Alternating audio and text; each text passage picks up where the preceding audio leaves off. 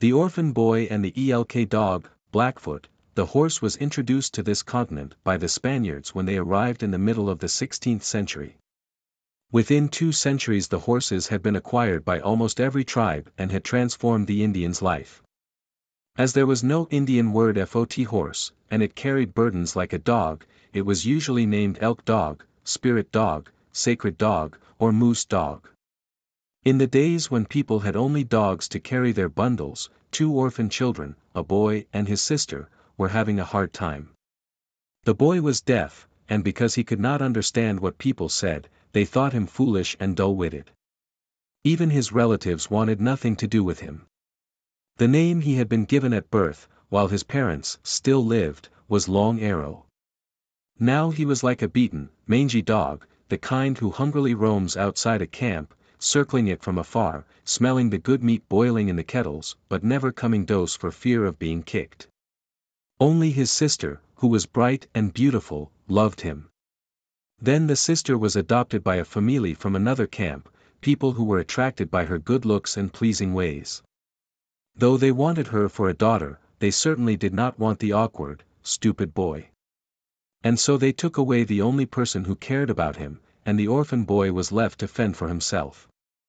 He lived on scraps thrown to the dogs and things he found on the refuse heaps. He dressed in remnants of skins and frayed robes discarded by the poorest people. At night he bedded down in a grass-lined dugout, like an animal in its den. Eventually the game was hunted out near the camp that the boy regarded as his, and the people decided to move. The lodges were taken down, belongings were packed into rawhide bags and put on dog travois, and the village departed. Stay here, they told the boy. We don't want your kind corning with us. For two or three days the boy fed on scraps the people had left behind, but he knew he would starve if he stayed. He had to join his people, whether they liked it or not.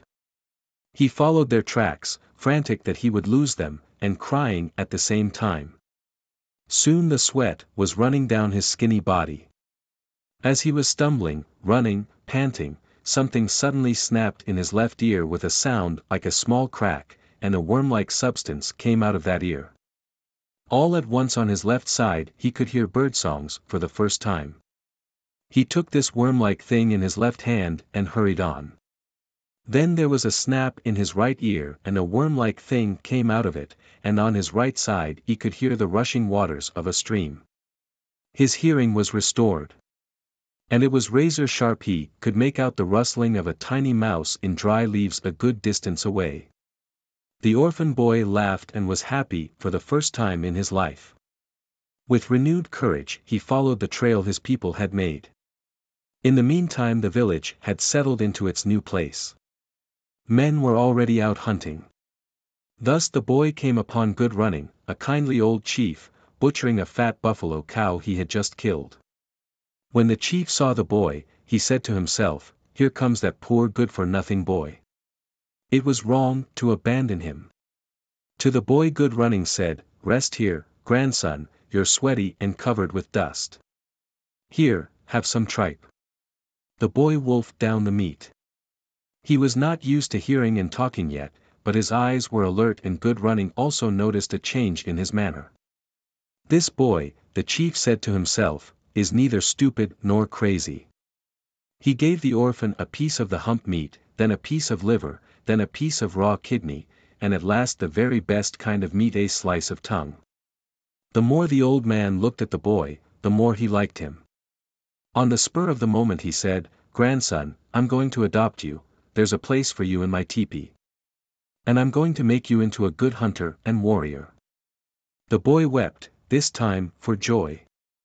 Good Running said, they called you a stupid, crazy boy, but now that I think of it, the name you were given at birth is Long Arrow. I'll see that people call you by your right name. Now Kama Ayong. The chief's wife was not pleased. Why do you put this burden on me, she said, bringing into our lodge this good-for-nothing, this slow-witted crazy boy. Maybe you're a little slow-witted and crazy yourself. Woman, keep talking like that and I'll beat you. This boy isn't slow or crazy, he's a good boy, and I have taken him for my grandson. Look, he's barefooted. Hurry up, and make a pair of moccasins for him, and if you don't do it well I'll take a stick to you. Good Running's wife grumbled but did as she was told. Her husband was a kind man, but when aroused, his anger was great. So a new life began for Long Arrow. He had to learn to speak and to understand well, and to catch up on all the things a boy should know. He was a fast learner and soon surpassed other boys his age in knowledge and skills. At last even Good Running's wife accepted him. He grew up into a fine young hunter, tall and good-looking in the quilled buckskin outfit the chief's wife made for him. He helped his grandfather in everything and became a staff for Good Running to lean on. But he was lonely, for most people in the camp could not forget that Long Arrow had once been an outcast. Grandfather, he said one day, I want to do something to make you proud and show people that you were wise to adopt me. What can I do? Good Running answered, someday you will be a chief and do great things. But what's a great thing I could do now, grandfather? The chief thought for a long time. Maybe I shouldn't tell you this, he said. I love you and don't want to lose you. But on winter nights, men talk of powerful spirit people living at the bottom of a faraway lake. Down in that lake the spirit people keep mystery animals who do their work for them. These animals are larger than a great elk, but they carry the burdens of the spirit people like dogs. So they're called Pono elk dogs. They are said to be swift, strong, gentle, and beautiful beyond imagination. Every fourth generation, one of our young warriors has gone to find these spirit folk and bring back an elk dog for us. But none of our brave young men has ever returned. Grandfather, I'm not afraid. I'll go and find the elk dog. Grandson, first learn to be a man. Learn the right prayers and ceremonies. Be brave. Be generous and open-handed. Pity the old and the fatherless, and let the holy men of the tribe find a medicine for you which will protect you on your dangerous journey. We will begin by purifying you in the sweat bath. So Long Arrow was purified with the white steam of the sweat lodge. He was taught how to use the pipe, and how to pray to the great mystery power. The tribe's holy men gave him a medicine and made for him a shield with designs on it to ward off danger. Then one morning, without telling anybody, Good Running loaded his best travois dog with all the things Long Arrow would need for traveling. The chief gave him his medicine, his shield, and his own fine bow and, just as the sun came up, went with his grandson to the edge of the camp to purify him with sweet-smelling cedar smoke.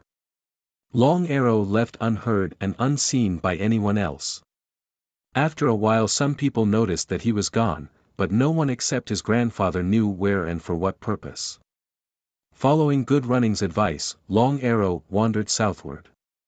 On the fourth day of his journey he came to a small pond, where a strange man was standing as if waiting for him. Why have you come here? the stranger asked. I have come to find the mysterious elk dog. Ah, there I cannot help you, said the man, who was the spirit of the pond.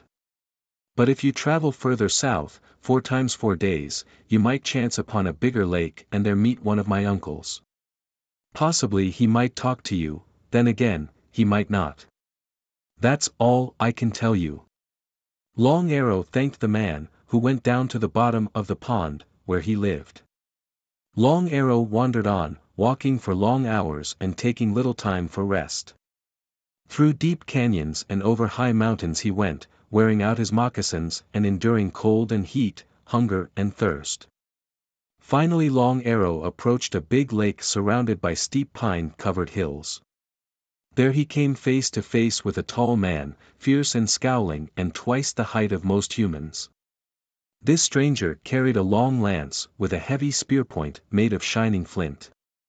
Young one, he growled, why did you come here? I came to find the mysterious elk dog. The stranger, who was the spirit of the lake, stuck his face right into long arrows and shook his mighty lance. Little one, aren't you afraid of me? he snarled. No, I am not, answered Long Arrow, smiling. The tall spirit man gave a hideous grin, which was his way of being friendly. I like small humans who aren't afraid,